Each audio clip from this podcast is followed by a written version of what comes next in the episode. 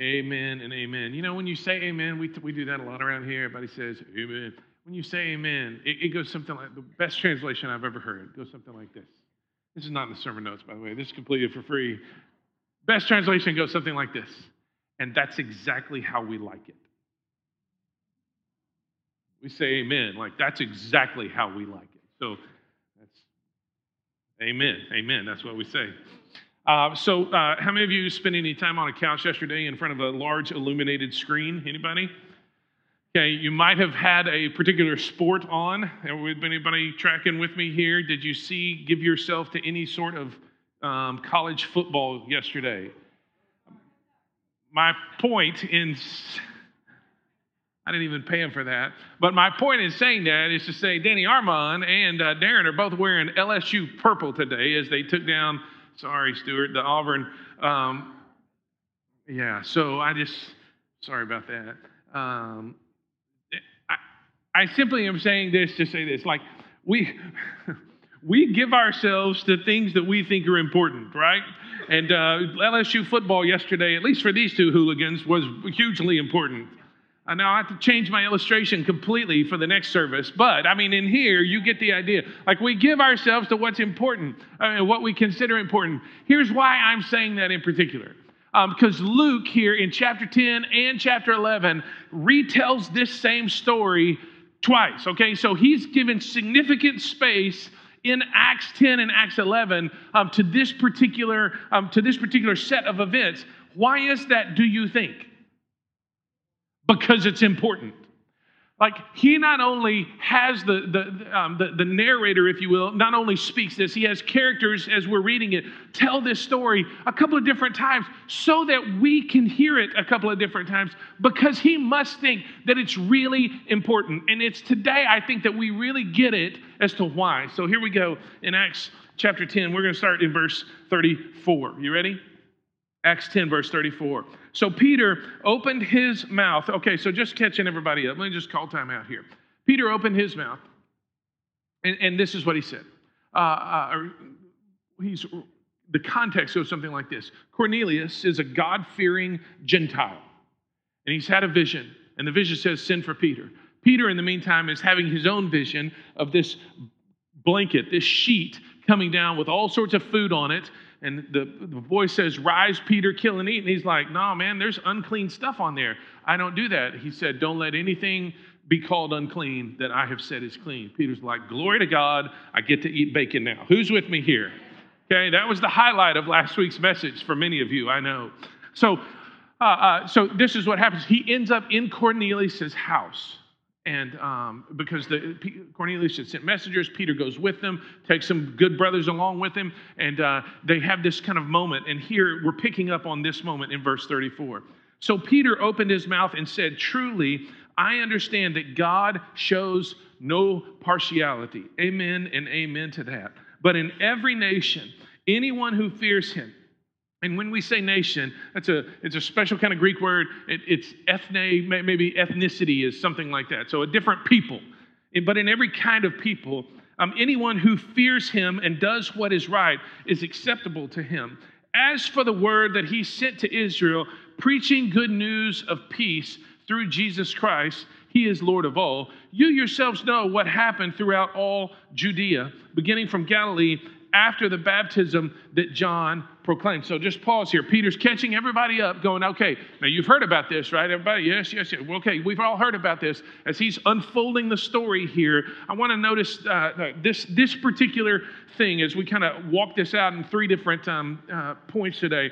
The, the first big thing is that he starts with the gospel. And I think that's needed to say out loud for you and for me always, wherever we are, when we get a chance to open our mouths and speak for what the kingdom of God is and what it's like, who God is and what He's like, start with the gospel. It is the clearest revelation of who God is and what He has done for us. There are some awesome passages in the Old Testament, there are some incredible things that happen later. Always start with the gospel, it is the clearest revelation of who God is. And that's what Peter does. So, what is the gospel? We talked about this last week. I'll just these three R's have been uniquely helpful for me. That's why I'm trying to um, help us along.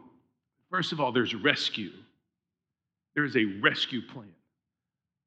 it's important to say that because today, in our day and our age, if you will, um, the, the, whole idea of rescue, uh, people think about it is very, very different. Jesus, in verse 38, this is how Peter describes rescue how God anointed Jesus of Nazareth with the Holy Spirit and with power. He went about doing good and healing all who were oppressed by the devil, uh, for God was with him. God looked out on the world. He saw the brokenness of the world. He looked out on the people and he saw the brokenness of the people. He saw oppressors and oppressed. He saw um, uh, folks who were winning and folks who were losing. He saw those who were uh, uh, making victims and those who were victims. He saw all of those and he said, Man, there is a rescue mission needed. Clear the way. Let's make this thing happen. He saw that there was brokenness and jacked upness in the world and that people were indeed oppressed by the devil. And so he goes about doing good. He sends Jesus to go about doing good and healing those who are oppressed by the devil. And then thankfully, you and I, we get to be a part of that mission too. Who's down with me for that? Let's be a part of that. Okay, so there's a rescue mission. We all, when we start with the gospel, we start with a rescue. And that's important to say also because those who are oppressed by the devil, they can't rescue themselves. Those who are broken in the ways that we're talking about here cannot rescue themselves. There's no last second field goal going to make this thing okay in the end. It's we need a rescue. Verse 39 And we are witnesses, witnesses of all that he did, both in the country of the Jews and in Jerusalem. They put him to death by hanging him on a tree, but God raised him on the third day and made him to appear, not to all the people, but to us who had been chosen by God as his witnesses, who ate and drank with him after he rose from the dead. So the next R, when we start with the gospel, it's a rescue mission first and foremost. How did Jesus go about doing that? Next R, resurrection. He died and he rose again. That's an important, that is the key piece, that is the key historical piece as well as the theological piece of this whole story is that God sent Jesus on a rescue mission and he didn't come riding in with a whole army uh, behind him to just wipe the place out. Instead, he came and he gave his life, the Bible says, as a ransom for many. He, he was resurrected after he died. Well, why in the world did he die? He died for your sin and for my sin. He died in my place, in your place. He was the one, the one who spoke the stars into being and created the world, now becomes the bearer of our sins on the cross. The very tree that he made was the very tree that he hung on. And so he becomes the ransom for you and for me. He becomes the payment for our sins. And God didn't leave him in the grave because God's not unjust like that. God says, hey, you will not, you not, you can't stay there. Up from the grave. He must come back. He must. He must. There's a resurrection. And because he has been resurrected, something pretty incredible happens. Verse 42. And he commanded us to preach to the people. Peter's talking here. He commanded us to preach to the people and to testify that he, Jesus, is the one appointed by God to be judge of the living and the dead. To him, all the prophets bear witness that everyone who believes in him receives forgiveness through his name. So if you and I are to receive forgiveness, if you and I are to be made right with God, then something has to happen. A transaction has to happen. If you will, a shift in our allegiances has to happen. And we call that, the Bible word for that is repent. And it's, there's a reason why this particular word is the verb, right? Um, rescue is one thing. There's a rescue mission that happened. Resurrection is a declaration of what has happened. And repent is the call. It's the thing that you and I are now supposed to do. We're supposed to turn away from our sins and turn to Jesus in faith. And when we do, we receive forgiveness, yes and amen to that. And we have life and freedom in his name. Now,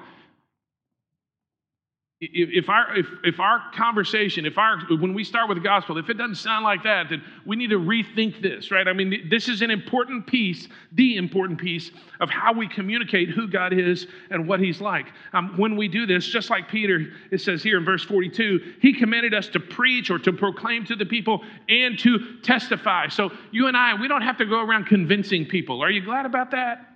Like we don't have to like you know, come here, or we don't have to bribe people. All we have to do is announce what we know is true. He uses a unique word to proclaim it. That's to speak it out loud, is one thing. And the next verb he uses is the word testify. He sent us to proclaim and to testify. Anybody been in court lately? But don't, don't actually, don't raise your hand. Don't do that. What do you do? Chin on the Bible, raise your right hand. I solemnly swear what I'm about to tell is the whole truth, nothing but the truth, so help me God, right? And so That's the idea. There's a solemnity to the declaration. The proclamation is absolutely needed and valid, but there's a solemnity to it. There, there's a, a, a, gravity to it. Hey, we are testifying here. We're reporting. We're not just, uh, we're announcing, if you will. We're not just making this stuff up or trying to convince someone or, or doing this for ratings or for likes or for clicks or whatever. We're testifying here.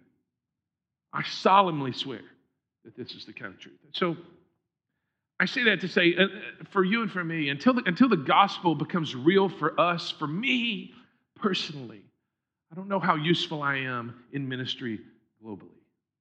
And so some of us need to hear this word again. Some of us may need to rehearse the gospel to ourselves because we are under oppression or we are under, uh, we have experienced things and, or there have been other things that have kind of come down on us and happened to us we may need to rehearse the gospel to ourselves. What does that look like? It may look like getting up and just reminding myself, hey, Jesus has come. He has rescued me.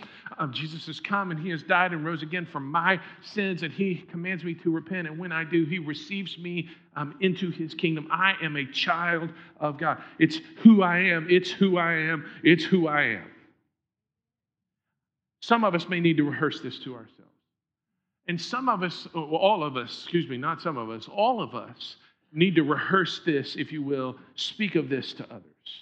In fact, one of the best ways to ingrain it in us is to teach it, right? Is to speak of it. And how many of you have had that moment before where you're like, I actually understand this better now that I've taught it? Everybody had that before? So when we speak these things, when we say these things, when we um, share the gospel and encourage it, uh, excuse me, and encourage others to hear it and rehearse it, if you will, to others, we grasp it more when we teach it often.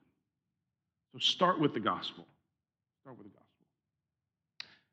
Next thing you have was pretty awesome, I think. This is we, we covered a little bit of that last week, but we it was important enough, is important enough for us to hit it again. Verse, verse 44, it, the story just gets better. You ready? While Peter was still saying these things. So, right in the middle of the sermon, can you believe this? I mean, crazy stuff happens right in the middle of the sermon. He didn't even get to his conclusion. His third point wasn't up on the screen yet. I mean, like there was nothing right in the middle of the. While Peter was still saying these things, the Holy Spirit fell on all who heard the word. Verse 45 And the believers from among the circumcised who had come with Peter were amazed because the gift of the Holy Spirit was poured out even on the Gentiles, for they were hearing them speaking in tongues and extolling God. That's that word again, extolling, giving praise to God. So there, there were clear signs that good stuff was happening. So w- when the church was expanding and God kind of adding both texture and color um, to the church here, um, as the church was expanding, there were clear signs that this was happening and this was from God. This is not, nobody's faking it here. Nobody's making this up. Nobody's just choosing this. There are clear signs that this is from God. First clear sign is that the Holy Spirit fell on the Gentiles. So I'm just backing up here. Peter's still speaking. He's still saying these things. The Holy Spirit fell on all who heard the word. And the believers who were from among the Jews, what was their, what was their reaction? Oh, my word.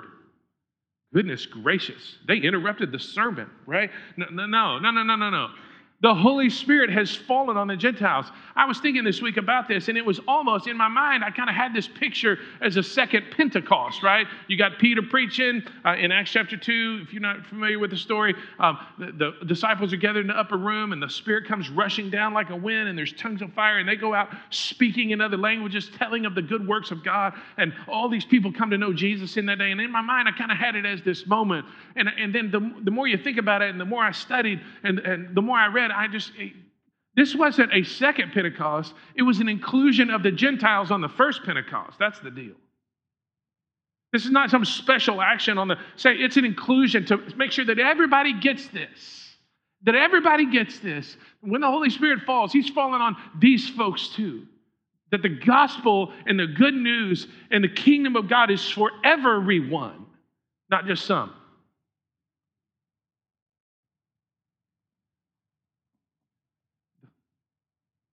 You've got this preaching, you've got these tongues and this, this praise of God, you've got the Spirit falling, and what you have is this inclusion now of the Gentiles. Why is that important? We'll pick that up in just a second. But it's an inclusion of the Gentiles. And I, I, think if we could write, you know, this thing over, when the Holy Spirit falls, what sign does that mean? I think just like here, they were amazed because the gift of the Spirit was poured out on the Gentiles. They were hearing them speaking tongues. I think that's the sign that says, hey, this group of people has the approval of God. And the second sign followed Peter declared, verse 47 Can anyone withhold water for baptizing these people who have received the Holy Spirit just as we have? And he commanded them to be baptized in the name of Jesus Christ. Then they asked him to remain for some days. So you've got the Holy Spirit falling. That's kind of sign number one. Second sign was that to these two powerful images Spirit falls just like at Pentecost, so including the Gentiles in this movement of God. And secondly, baptism of believers. These believers were baptized. Okay, and so what, if you've never seen uh, this before, many of you have, but just a rehearsal of this, okay? Um, we put people down into the water and bring them back up as a symbol, nothing magic about that moment, uh, but as a symbol of the reality that Jesus has gone down into the grave and he has come back from the, gra- uh, from the grave. He has died for our sins and he has risen to give us life and freedom. And so Peter looks out on this group and says, Hey, all you people who just interrupted my sermon that the Holy Spirit has fallen, now you got tongues just like we did. You need to be baptized. Why? Because it, there's something uh, uh, about that, about baptism, that is a powerful image that says, hey, you have a place that you belong. Gentiles previously excluded from the people of God. Peter looks out and says, God included you. We, the church, will too. You need to be baptized. You have a place to belong. What baptism, part of what baptism means. So, in some sense, um, you have the Spirit falling being um, God's approval and the baptism of believers, if you will, in some sense, being the church's approval, this physical way to say that you belong. They weren't being baptized into Judaism, they were being baptized into Christianity. Why? Because what united them now was way more powerful than anything that separated them before. What united them now was far more powerful than anything that had separated them before chapter 11 now. Now, the apostles and the brothers who were throughout Judea heard that the Gentiles had also received the word of God.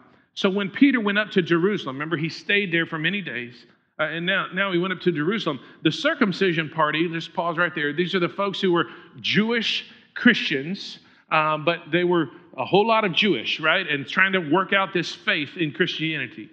Um, so when Peter went up to Jerusalem, the circumcision party criticized him, saying, You went to uncircumcised men and ate with them. How dare you, Peter, step into a, a, place that would defile you? How dare you make yourself unclean by the way that you interacted with them? They can come to you, but you should not be going to them. They should come to you. You should not go to them. Does that sound the opposite of maybe some things that Jesus has said before?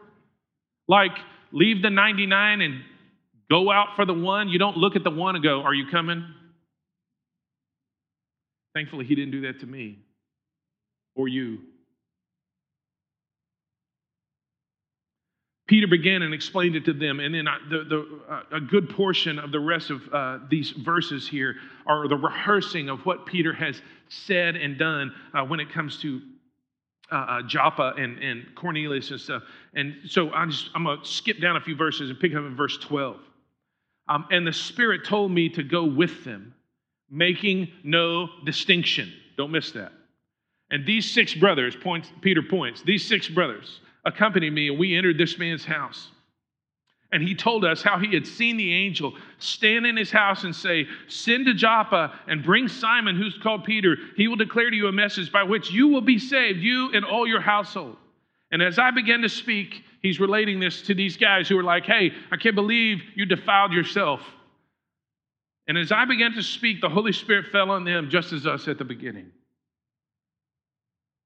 Peter's response is, hey man, I'm up there talking, and God did to them what he did to us. It wasn't like I just waved the wand. I didn't have a spell to make that happen. God just did it. Verse 16. And I remembered the word of the Lord. Yes, yes, yes. Let's be people who remember the word of the Lord. How he said, John baptized with water, but you will be baptized with the Holy Spirit. If then God gave them the same gift, excuse me, if God gave them, if God gave the same gift to them as he gave to us when we believed in the Lord Jesus Christ, who was I that I could stand in God's way? When they heard these things, they fell. And they glorified God, saying, Then to the Gentiles also, God has granted repentance that leads to life. I, the, the last little section I want to just have a few minutes thinking about it. why does it matter? Like, why, why it matters. And the, the reason why that's a present tense verb is because the question on the table, I think, for us is why does it matter for us? And why does it matter today? Why does it matter here among us, in our people? Uh, I just a couple of things to rem- remember here. Number one, we need to remember that God is claiming for Himself a people. Not for it's not us claiming a people. We're not going out and recruiting. It's not God claiming a people for us.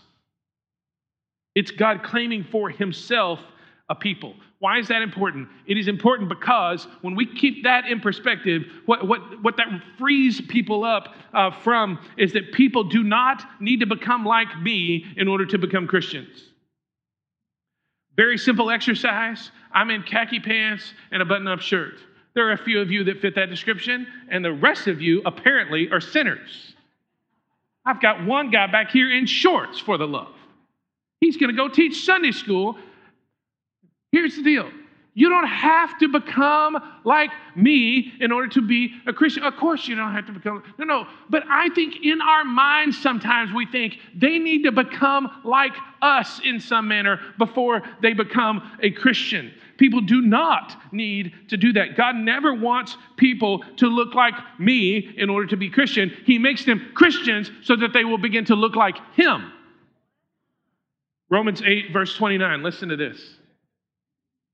For those whom he foreknew, that's a typo on my part, for those whom he foreknew, he also predestined, don't get lost in some of that, just check out this italics, to be conformed to the image of his son, in order that he, Jesus, might be the firstborn among many brothers. What's the idea there? That God is bringing people into a relationship with Him, making them followers of Jesus, Christians, not so that they can fit in any particular cultural moment or in any particular room in this building or any other building, but they would be conformed to the image of His Son. God is claiming for Himself a people.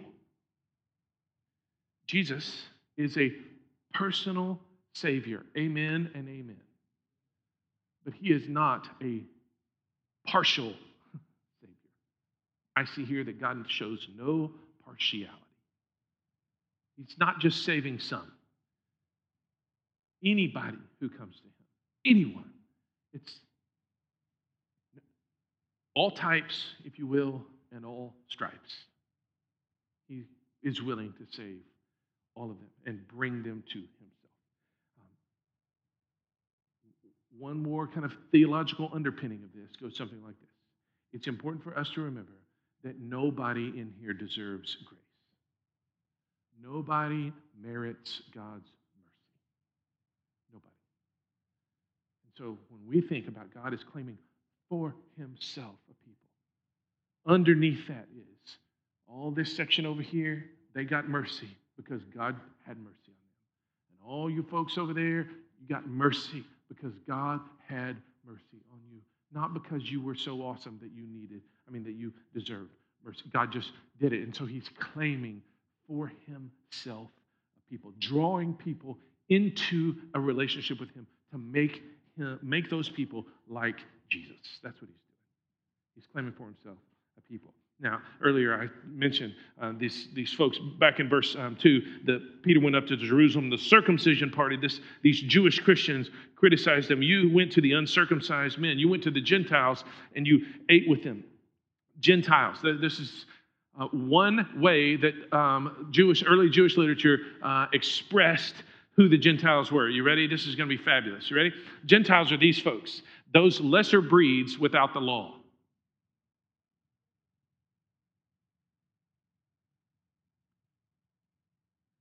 Lesser breeds without the law. Now, there's two portions of that that really stick out in my mind. Number one, lesser breeds. Like there, there, is a, there is a kind of person that does not fully bear the image of God. They're a less than person. And then there's a kind of person who doesn't have the law, Therefore, they are a less qualified moral or spiritual person, right? So it's a claim over their humanity and it's a claim over their uh, uh, uh, worth and value in God's eyes. Lesser breeds without the law. There's a physical claim about who they are as humans, and then there's a spiritual claim about who they are as, as beings in this universe. Lesser breeds without the law. What jumped up on me as I sat with that was this question Who is that for us today? Who is that? I come back to these three answers. These are three answers that I have just, we have worked and worked and worked on this, I think, as a church. In particular, in these past several months, I think God's been speaking to us about this because we've been preaching through the book of Acts. Who is that for us? In our culture, who does this, who do we have the opportunity or the temptation to see lesser breeds without the law? First one, based on race, lesser breeds without the law. Those people over there, they're not looking like me, therefore, and oh, well, that's not really us. No, no, no, no. Let's just call racism sin and then go to work and fighting it in our own hearts and in our church and then in society as God gives us opportunity. Why is that important?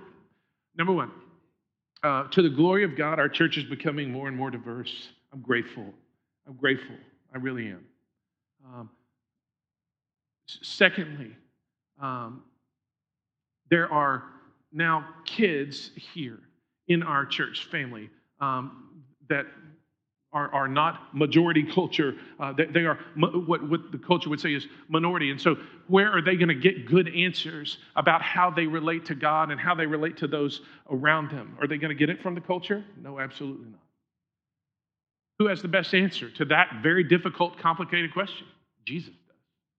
So we need to be people who embrace that. And thirdly, there are parents in here who are raising kids of different races than, uh, than, than their own. And so where are they going to get good answers? It's not going to be from somebody out there, folks. The Bible is the one who's uh, is the, the word of God to us about that. So when it comes to lesser breeds without the law, for you and for me to just say, oh, well, that's not a big deal for us, it is a big deal for us because it is to the glory of God. It is us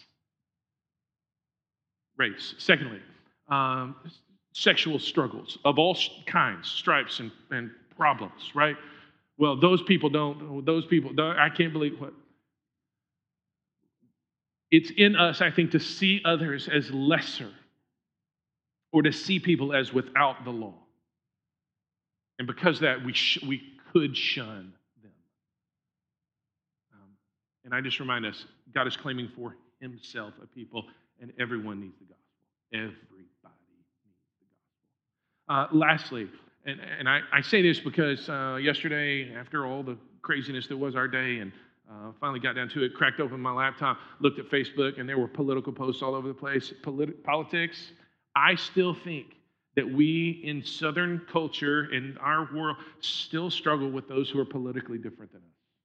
We would almost say they are lesser breeds without the law.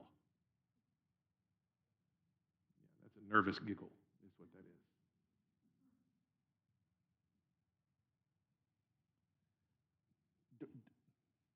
Who do you consider offensive? I think is the question. You would say Jesus, but don't they need to become like me? No, no, no, Jesus. Jesus would say back, no, no, they need to become like me. That's what he says. Here, here's the follow up. Do we expect holiness to follow? I mean, like, you talk about the gospel is for everybody. Well, what about those people who are different than us? Who are acting like they don't have the law or acting contrary to the law. Do we expect holiness to follow? And what's the answer to that? Absolutely. Can you turn your Bibles to the right? 1 Corinthians chapter 6. Last thing we need to say is in 1 Corinthians chapter 6. Verse 9, you ready? 1 Corinthians chapter 6, verse 9. The question on the table is Do we expect holiness to follow? Answer absolutely. Or do you not know that the unrighteous will not inherit the kingdom of God? Don't be deceived. Neither the sexually immoral, nor the idolaters, nor adulterers, nor men who practice homosexuality, nor thieves, nor the greedy, nor drunkards, nor revilers, nor swindlers will inherit the kingdom of God. That's just clear, right? I mean, God is not compromising his standard of holiness. Verse 11, don't miss this. And such were past tense. And such were some of you, but you were washed, forgiven by the blood of Jesus. Amen to that. You were sanctified, made holy by his spirit indwelling you, and you were justified in the name of the Lord Jesus Christ and by the Spirit of God. So their story in Corinth could be your story. I was this, I was this, but now I am this instead. Oh man, collectively, we as a family, we really struggled with this, but now we we were that, but now we are this. Now we are washed and sanctified and justified in the name of the Lord Jesus. Do we expect holiness to follow? Absolutely yes. We preach the gospel to everybody, and we believe that it is the power of God unto salvation for everyone who believes, and that God will change people's lives. No matter your problem, no matter your past, no matter your issue, no matter your baggage, no matter your choices, no matter, God will change your life if you turn your life over to Him. And that then puts something on us as a church. And I described it this way Peter's model reaching out to the Gentiles to those lesser breeds without the law. You know who they are, right? Reaching out to the Gentiles without releasing the gospel. He's holding on tight to the good news of Jesus. But he is reaching out open handed to say, Oh, please come. Please listen. Please pay attention. Please hear. Please respond. Please repent. He's telling us those things. We reach out without releasing the gospel. Question Who is that for you? What does that mean for you this week? What changes in your conversation over lunch or over coffee or wherever this week because of that? Nobody merits mercy. Nobody deserves grace, but everyone needs the gospel. Let's pray. Um, so, Father, I'm asking now that you would appropriately, appropriately stir us up Help us to think about friends and coworkers and neighbors and family members. Some may consider out of bounds, but you don't. You see them as that one sheep. And God, I pray that um, for us, if we're in here this morning and we need to soak in the good news of Jesus, uh, even as we sing here in just a second, that that news would be um, life giving water to us. And then, God, because you have made us who you have made us, you would send us out with that life giving water to somebody else.